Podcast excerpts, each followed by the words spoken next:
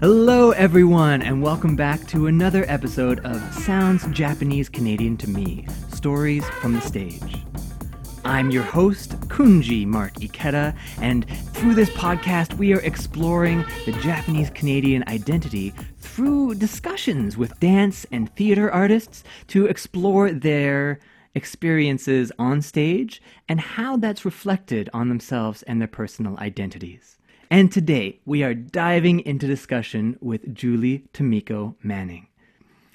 So, my friends, welcome back to the Japanese Canadian Theater of the Mind. Please take your seats and enjoy this conversation with Julie Tomiko Manning. Lights up.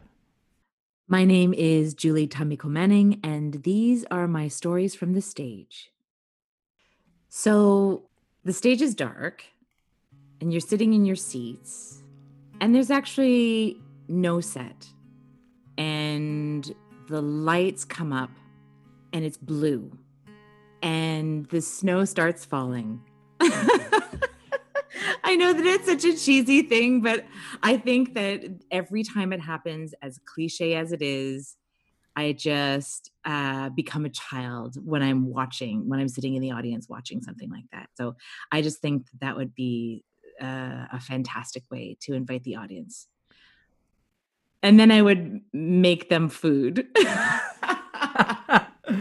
no, I actually would love, I love the idea of sharing food, you know, uh, like Japanese soul food, like my comfort food, and then just having the smell of uh, white Japanese rice mm-hmm. from the rice cooker. Like it's just, it just pops off. It just is like ready.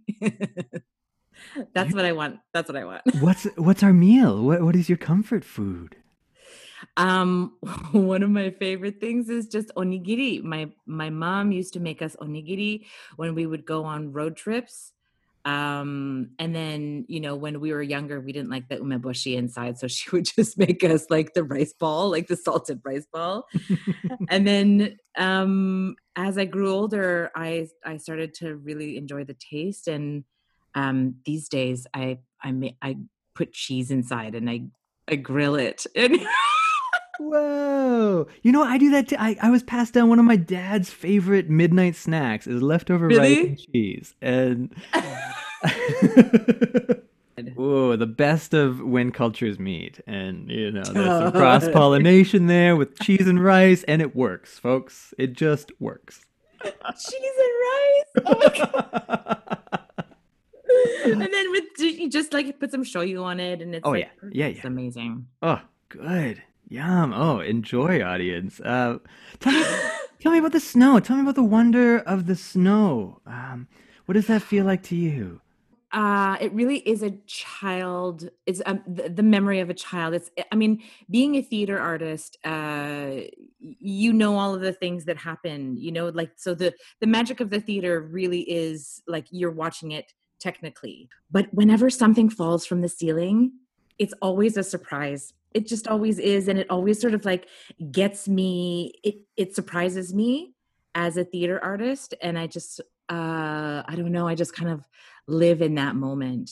Hmm. um yeah i just i love that it's a little bit like we, we've peeked behind the curtain we, we've seen you know we've seen the man behind the curtain and we know the tricks but there's still such yeah. a delight in that so you're you're an actor and you're a playwright and you're an advocate through the arts as a playwright, have you called for snow in any of your plays yet? No. However, we did have falling rice in the first. I did want it to rain rice, but it didn't. I didn't end up happening. But we did pour rice out of something like rice grains. Mm. And then actually in the second show that I wrote, we also had we made food on stage. We actually we actually had rice on stage we made onigiri and then this in the second iteration of it we no longer made the onigiri because it was quite messy i'll have to write it into the third play. That's lovely. Uh, let's uh tell me about your the first one was mixie and the half breeds yeah yeah what, uh, what inspired you? What was the the the initial explosion in you that needed to to come out in this way? Well, uh, I wrote Mixie and the Half Breeds with Adrienne Wong. She's in Banff right now, but I met her in Vancouver. Um, I had gone out there to do a show called Burning Vision by Marie Clements, and um, we kind of we hit it off. And uh, Adrienne is of Chinese and French Canadian descent, um, and the joke was, and so the joke was Mixie and the Half Breeds was a punk band um, and the idea came up because we were all mixies um, in that show. and so we performed it there. I think it was in 2009 uh, with New World Theater. And uh, it was the first show that I'd ever written. The thing that that lasts with me from that performance, from that production, just when the lights would come up, because there were moments where we had these vaudeville uh, these vaudevillian bits in between the scenes, and the lights would come up, and we'd talk to the audience. And I remember uh, it making me so emotional to see all of the fa- these faces that looked like me in the mm. audience. And so that was what I took from that experience that there actually is an audience out there uh, for these stories. It, you know, my voice is not just i'm not just talking to myself. In having that experience uh, we've heard uh, often about representation on stage.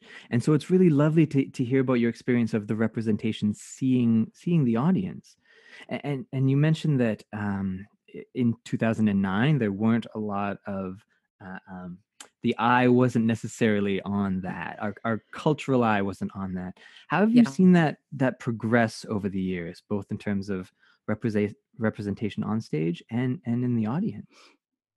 The representation on stage is where it started but i think that where it really started to to to not be performative uh, so representation was not performative when people started when it's there was representation on more levels in the in the performing world. So it wasn't just the people on stage it was also the people uh, backstage and the designers and the writers and the directors and the producers and of course i mean we are really just on the edge of that um, but there are so many more uh, tellers of writers of those stories as well as the tellers of those stories as well as the directors and artistic directors and that is such an amazing thing to have seen in the last tw- how many oh my god how many years has it been? 11 since the uh... it's been 11 years 11 years. So it's not actually been that that long um but you know maybe actually maybe i performed it earlier than that. Maybe i'm wrong with that year. I can't remember but it seems like it was longer ago. Mm-hmm. um but yeah i mean i think i think it's it's about the representation on all levels. And so as soon as you start putting these these stories on stage people like i saw a couple of seasons ago nac had i I kind of I kind of couldn't believe it it there were actually three or four Asian shows in their season, which made me, which kind of blew my mind. Um, it was just a really incredible thing to see all of these white faces in the audience watching an Asian play. Wow. I, I mean, you know, there there are things about that that are also uh, it's it's not a problem. It's just that I want to see more uh, diversity in the audience as well. But that was definitely. Uh, uh, an amazing thing to see. It feels like we have uh, as you say a lot of progress has has been made over the past 11 or however many years um, but it feels like we do we've got a ways to go yet. Um, yeah. um, what's one thing that that you whether it's a, a, best practice that you don't see everywhere what's something that we could be doing as an artistic community to to increase and motivate that that shift of diversity and inclusion I think that uh, I'm really on the the the mentorship train right now. I would like to see um, mid-size. Well, actually, I'd like to see all theaters um, be able to find in their budget some money to be able to mentor uh, an artist from any marginalized community and say, here's some money. We're going to mentor you for a couple of years for a project to come of fruition. So, not just kind of uh, throwing some money somewhere for a year, but actually giving them the support uh, over uh, over you know two or three years because it takes a long time to create and that's what i would like to see mm. I, I, love that idea uh, of mentorship. Um, I wouldn't be where I was without some of the the beautiful, eloquent, and, generous mentors. Who are some mentors that have helped you become who you are as an artist? Paula Danckert and Peter Hinton, and Emma Tibaldo and Marie Clements. So Peter Hinton, for people who may not know, is um, a longtime director in Canada, and he really, I I think, g- gave me the opportunity to become the theater artist that I am.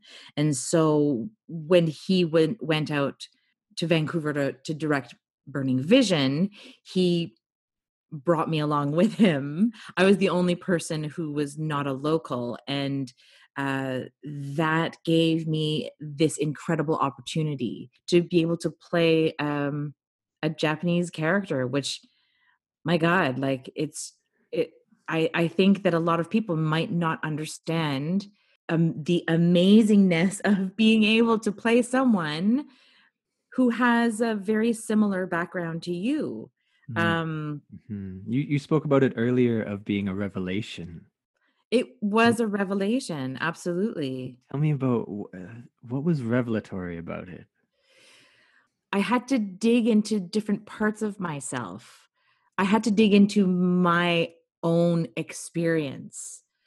Um, and so I th- I feel like it was even a deeper portrayal of that character because I was when the character says, I am not Japanese, I dig into my own. I mean, this this is a lifetime war that I've had inside of myself. Uh, which I can see you raising yeah, yeah, your absolutely. you're raising your hand. I yeah, know. I've been there. I know. but you know it's something it's tapping into that that thing that lives it lives right under the surface sometimes it lives on top of the surface sometimes you know it mostly lives right right there at the surface i'm not japanese i'm not japanese and so to be able to uh, tap into that for a character um, just uh, made the experience so authentic for me and hopefully it made it authentic for the audience. So yeah so that was i think a, a really huge revelation for me. our listeners can't see but as you you spoke about being under the skin you, you made a motion that was almost to your shoulder and back. Can, maybe it's day by day but but is is that where you feel the idea of i'm not japanese living does that have a physical home? That is a wild question. Um i didn't know that i was doing that but that's but i guess i mean that is where i don't know i have this it's kind of an inherited thing because my grandmother used to have um really tense shoulder muscles. And so my grandfather made her this a tennis ball on a spiral and a handle and she used to like you know give herself her own a massage with you know with that sort of like wow. t- tennis ball on the end of a yeah on the end of a stick and my other my other side is british and i think that british people are also very you know stiff upper lip. Exactly. So like i come from these two cultures that that i think are are smile and get through it be you know mm. stoic. And I, you know often i have friends who say oh my god you're so happy. You're always so happy. Like you you're always so joyous. How do you do that? And i and i go like oh my god you guys like that's a mask. Like most of the time yes i am a very happy person but like don't be fooled by by that the that constant I don't know. I mean, I guess it's just I guess it's just something from uh, my childhood uh, that you know you just kind of you just have to smile and get through it Mm. um even though even though inside it's it's all gathering in my shoulders wow. I, I I as well am uh, uh, British and Danish on one side, and then Japanese on the other.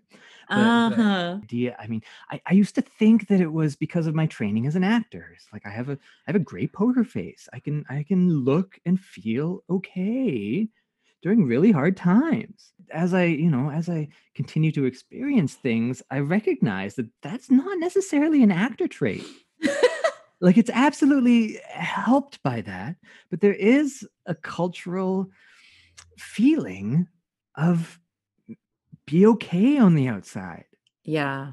And it's wild to recognize again thankfully uh, beautifully mercifully the the actor and the, the physical training that i've gone through that we've gone through that lets us recognize that the the the, the pain and and the the tension that happens when the internal world isn't allowed to show externally yeah like that that's a very it's a violent reaction. The idea of a, a tornado in a teacup is is to to really hold it down. Yeah. Um, and so I, I wonder does that help fuel what you do as an artist? Is there a relationship there? Hmm. I, I don't know. I mean, that's a that's a really interesting question uh, because uh, as an actor, I I'm constantly learning. I, I'm I'm never at the peak of my game, so it's so it's actually a really hard question to answer. If if it if it fuels it, I mean, if it fu- maybe maybe it does fuel it, but one of the things that I had to that I really had to work on when I was uh, younger was holding that in was not sort of just bursting into tears on stage because I could. Um cuz I I also am quite uh my emotions are quite accessible. I am a very emotional person and so it was very easy it's very easy for me to cry.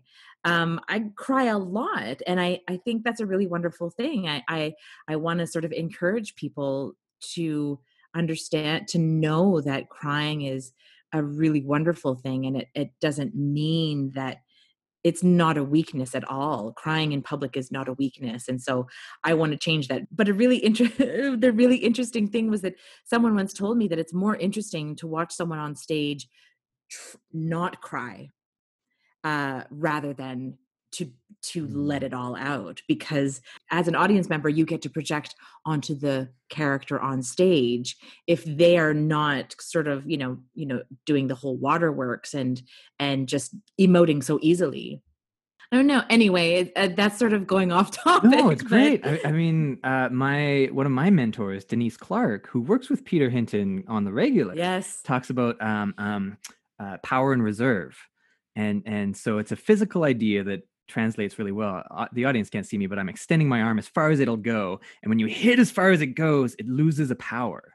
It, it's like okay, well that's your extension, that's it. But if you hold it back and like and like almost 90% knowing that there's still more you can go that holds attention and it's really tangible on stage and it sounds like Yeah. emotionally that's that's a similar practice yeah denise clark she's great hmm oh yes oh mentors what would we do without them I know mentors, but, but the and the other women, the uh, those other women, um, uh, uh, Marie Clements, who is uh, a, a Dene theater creator, playwright out in on the West Coast, who wrote Burning Vision and a, lo- a lot of other amazing, amazing pieces. She told me once, and I think it was really just in one sentence. I mean, it was a lot of things. She said to me, "Write about your blood."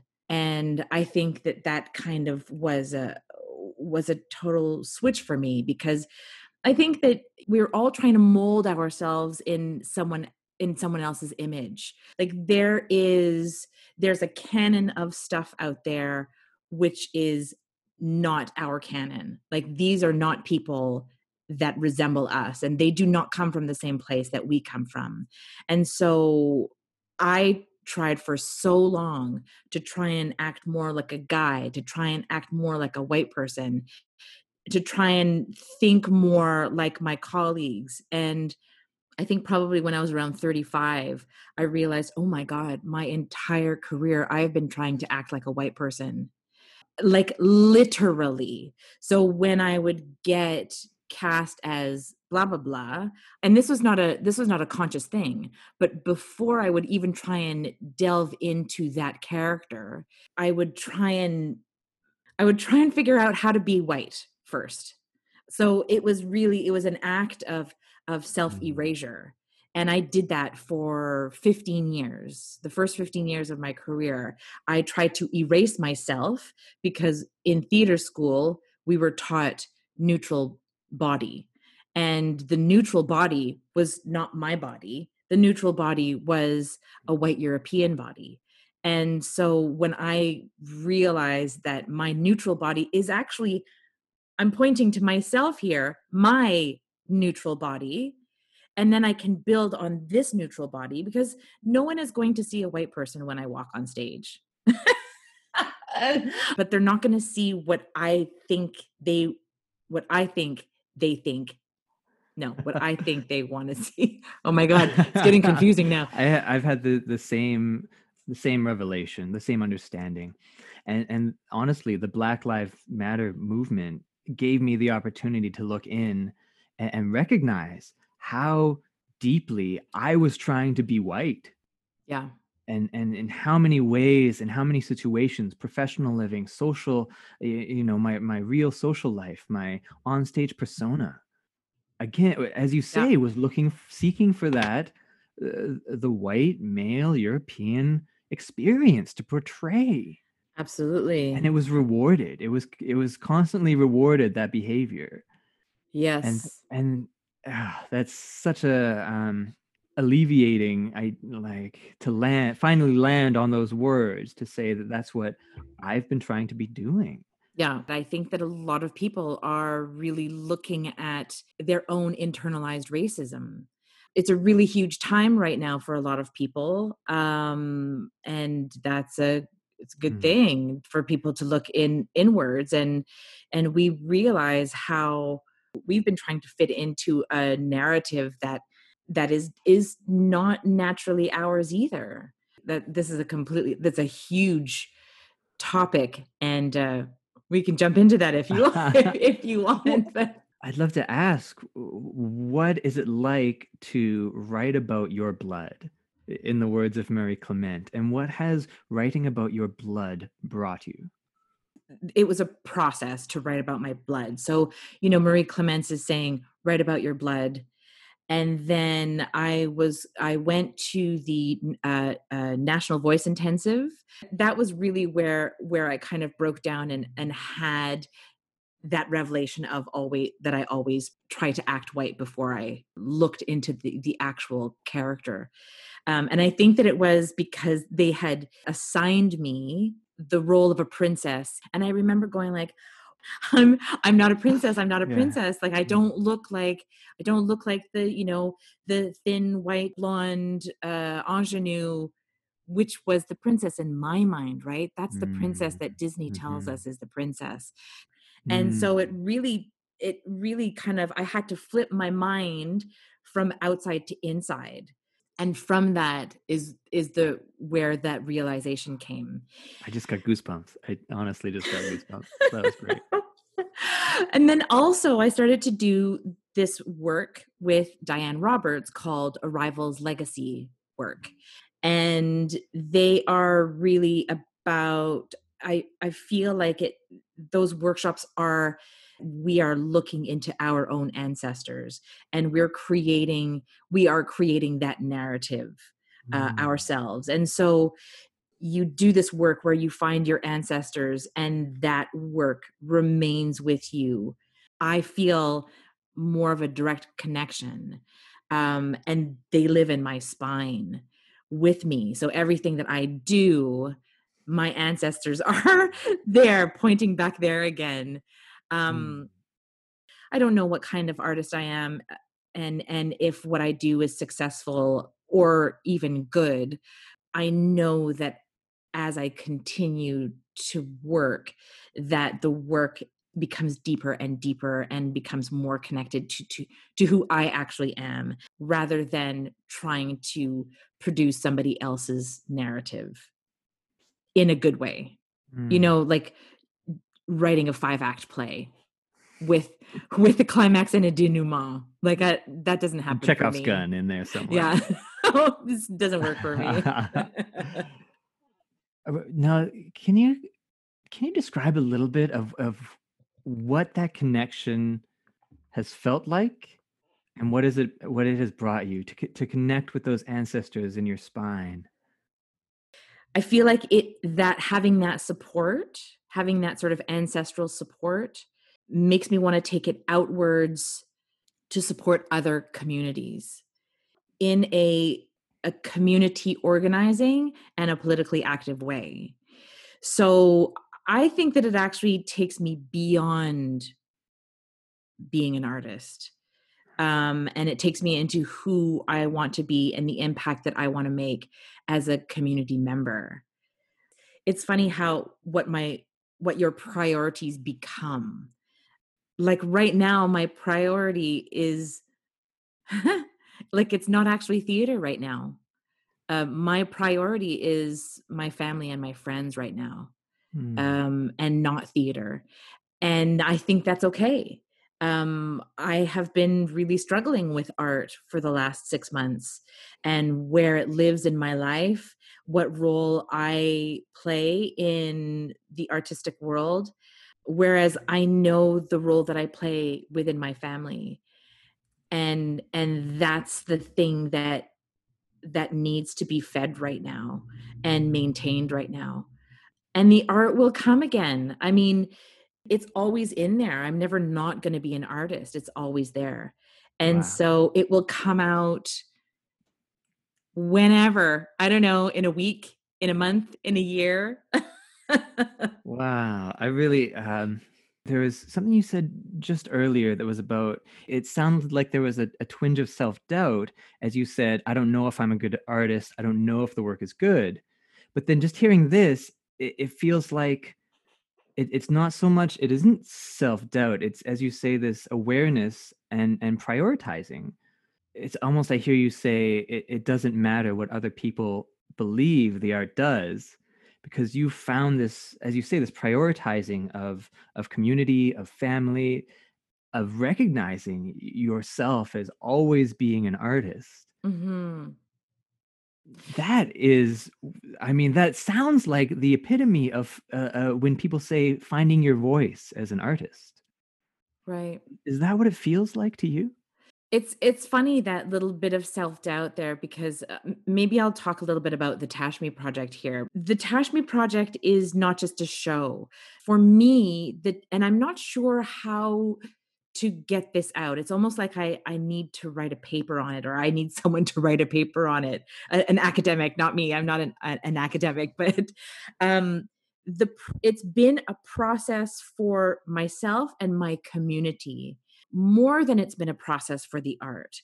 As as far as the art goes, like I look at some of the reviews that we got when we were in Toronto at Factory, and some of the reviews were um well i don't it's not my community i'm sure that the community that is a, it is about will be affected by it so i feel like it was seen as an other you, you know what I mean? That the performance was othered in a way. So it's for the Japanese Canadian community.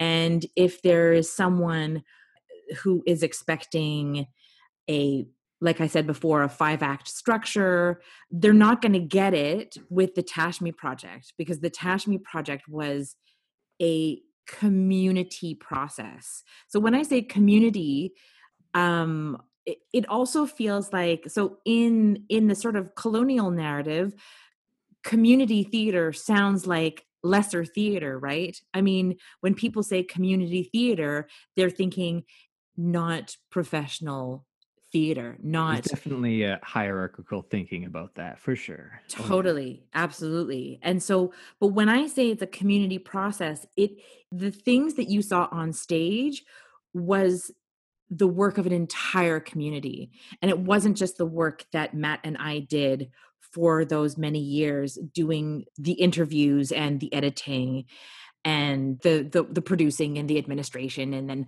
all of the designers and everything. Of course, all of that stuff. But these are stories that have lasted for years and years and years and years and they have been building up in our community in the first and second generation and third generation of the Japanese Canadian community. And there is a there was a place for us to make that connection with our elders and and ask about their not just our history as a collective community but their memories the things that impacted them as children. All of that life work of creating those stories is in the Tashme project. And if people don't get that, that's okay. That's fine. But the fact that my community gets that on a really deep level, for some people on a very healing level, that is the reason why we're doing this. And if if younger generations of japanese canadians understand that this is what their parents and their grandparents and their great grandparents went through this injustice i think that they have a more solid base of supporting and fighting and standing beside the communities that are going through the same thing today that are going through the erasure the violence uh, perpetrated by the rest of society or the government and they can stand beside them. And because i think that if you understand that you have inherited that that trauma then you can very easily sort of step into the the shoes of someone who is facing that today. So stand up and speak out and support indigenous communities and black communities and muslim communities and all of those injustices that are happening today. Anyway my god like that this is just like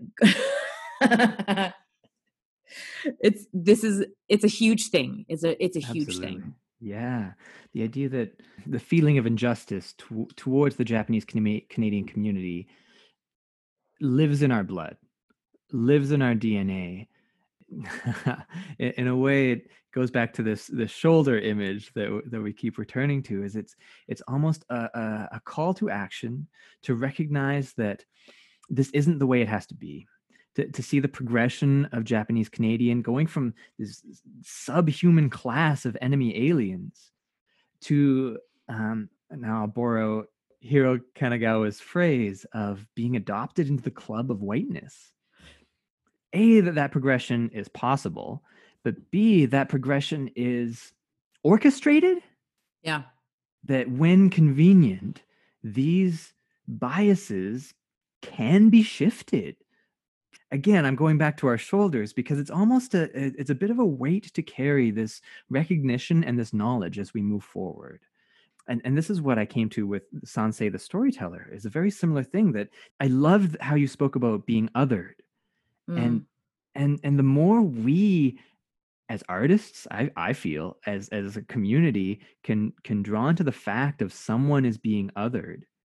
And and to, no no no no you belong with that you're part of our community um, yeah that's where i've been finding so much so much fuel so much drive is that idea of trying to to resist the othering. Yeah. It's a really incredible thing to to see our own privilege to recognize our own privilege and to be able to speak to uh, you know my aunts and my uncles and elders in the community and hear about the things that happened to them as children and to think about the things that happened to my grandparents who i never was able to speak to about this um, because of many reasons because i was I wasn't interested at that age, and because there was a language barrier, and because they never spoke of it, because it was shameful because they wanted to leave it behind because uh, I mean, there's a multiple multitude of reasons, but and I find myself today, yeah, sure, I grew up with racism for sure. Absolutely, I did. I have to look at myself and say and see the privilege that I have and how I can use that through art because that just is my that's just who I am. I mean, if you are a politician, you use it, you use your voice as a politician.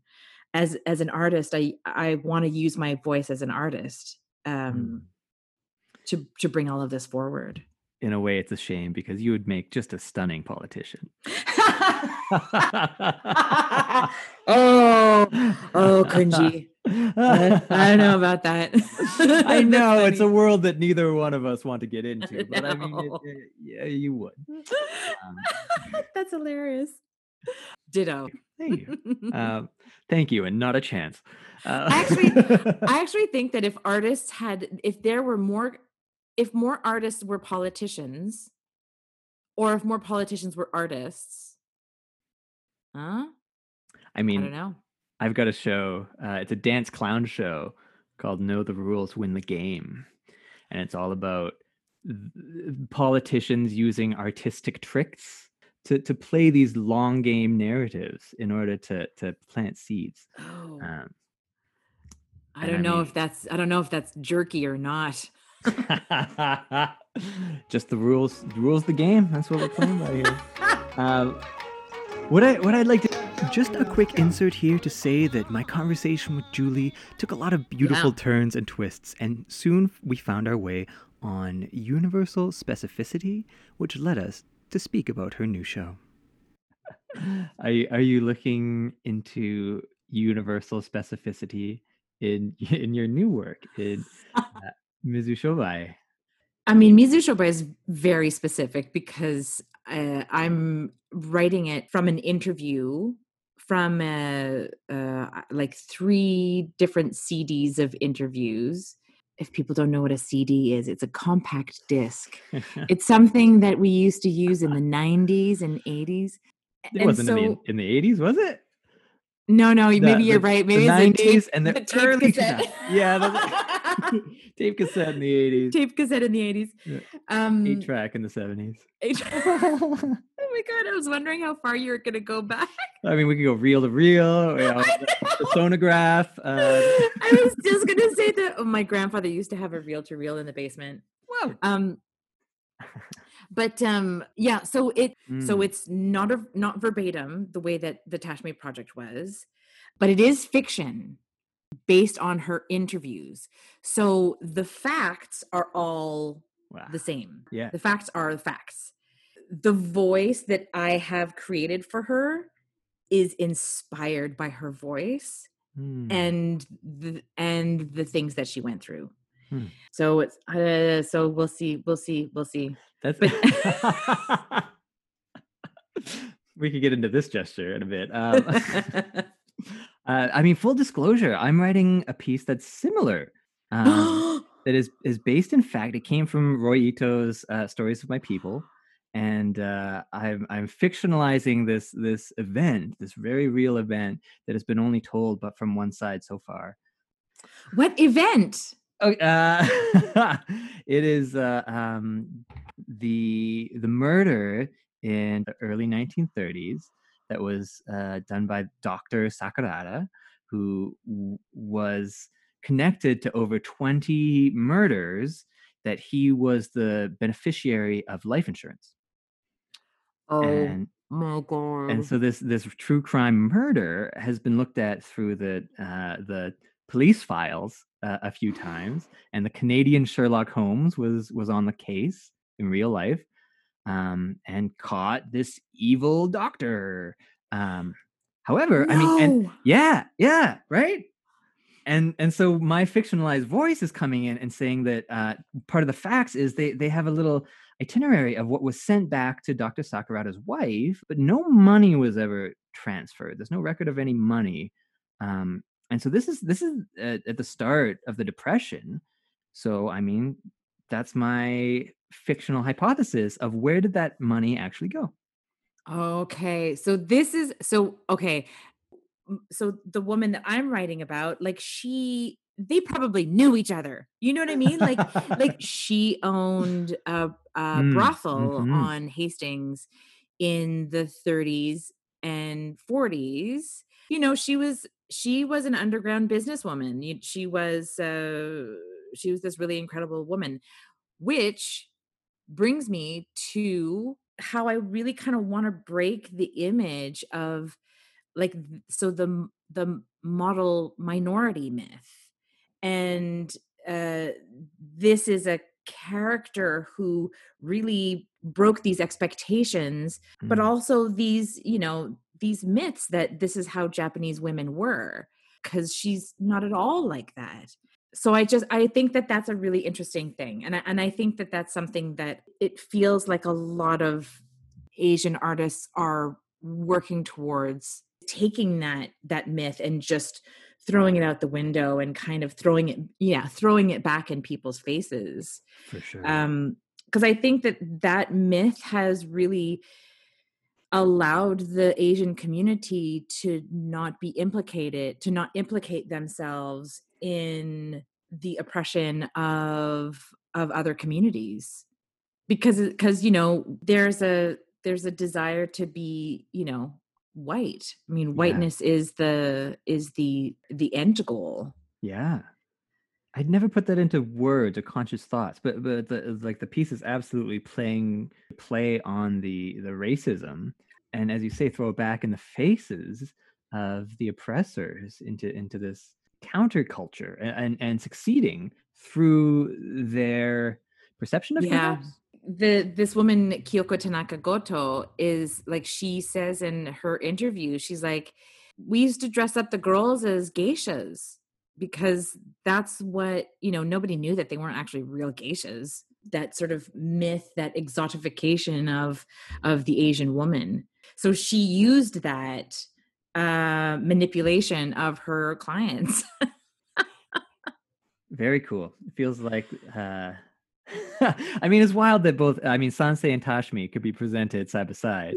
i and, know Uh, uh maybe somewhere five years down the road. Um these two Yep. could yes totally we'll do, we'll do a double bill Yeah, a double double bill. a double double bill why don't we why don't we finish off with some some good classic um some good classic thoughts here what what would you today julie tamiko manning what would you say to a younger version of yourself? What advice would you give yourself as as it like a 10 year old kid that that would really resonate and and grow? This is funny because when you sent me the outline beforehand, these were the only questions that I actually had to write down some kind of answer because oh. I, I was like, oh, the other stuff we can just jam on. But did you write a one, little like love letter to your younger self no, it was. Julie, that would be amazing. I'm gonna I'm gonna add in a flourish of music here as we sit down to listen to a love letter to Julie's younger self. kind of like a, a love sentence, I guess. Yeah. Um, and I think what I want to say is don't feel bad about the things that you are good at and the things that you are not good at. Hmm. Don't feel bad about the things you are good at or the things you are not good at. Yeah, I'm and I I could I could leave it like that. or I could explain it. I'm not sure which one's better. I mean, we're going back to the the uh, uh, power and reserve. Power maybe and that's, that's uh, maybe that's enough to let I mean 10 year old Julie and and our friends in the audience here consider. Yeah. Okay.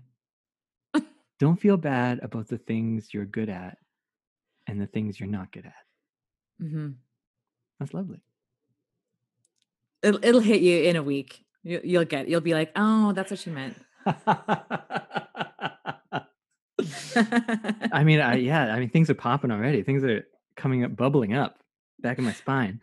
Um, Back there. yeah, back there. Um, okay, uh, let's fa- okay. Can we fast forward uh, this Yeah. love letter to yourself as a young emerging artist? Oh yeah. What would you say to you to that version of yourself? That one was easier because I I I want to encourage the 20-year-old version of myself to fail and to risk. And that's it. Just fail and risk. When you're young, when you're 20, start early. Start failing early. Hmm. I only figured that out like probably, you know, in my 30s, in my mid mid to late 30s. So would you say you were failing at failing? Oh.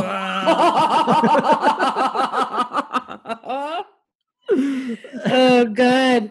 That's that's funny. Yeah. That y- you know what? Some days I totally fail at failing. Like Mm, I would say the majority of the time I fail at failing because that's one of those things in me that I still I still I still always want to be perfect. Uh like I, that's what took me so long to to start doing anything, to start writing anything was I was like I am not going to put it out there if it's not perfect because I don't want to be seen to fail mm, um because i'm a woman and because i'm an artist of color and so both of the so if i fail then who's going to give me a chance to fail mm. again And I, f- I felt similar that if I fail as an artist of color, what will that say about other younger artists of color? What, l- hmm what will then be placed on them with this acknowledgement that I have totally done it wrong? Yeah. I just want to see those emerging artists uh to just fail and fail and fail and do it all the Mm, time because the more you do it like the more you're going to learn from it and the more you are going to find your voice and you're going to mm, find your own body and and hopefully you never find yourself as an artist hopefully you're always searching. You always have that like really deep floor of of searching for your voice. Yeah the earlier you fail maybe the earlier you'll find you'll at least find some sort of authenticity there. Mm.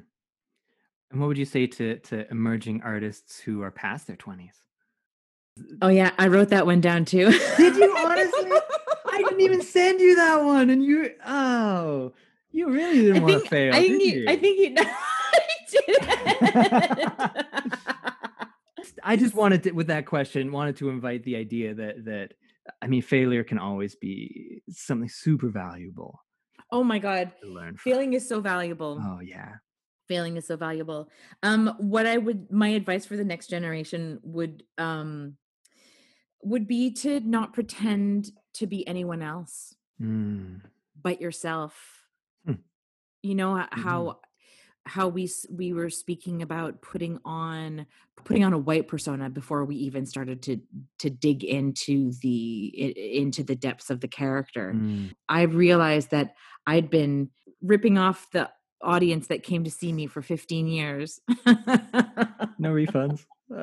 no refunds. Too late now. It's too late. That money has been spent. Yeah, sorry.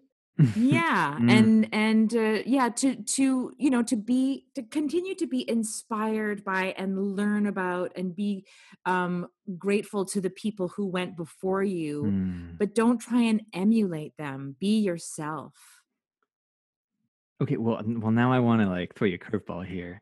no no i didn't write a curveball down. I know. I was hoping. I was banking on that. Uh, what does Julie Tamiko Manning right now want to say to herself as sixty, a seven-year-old? What ad- what advice would this version give to an older version, a version that's yet to come? oh my god Th- well that's weird that's that's a crazy curveball you're asking me to look into the future Not to look into the future, to offer something to you. So, I mean, you can listen to this podcast in in twenty years.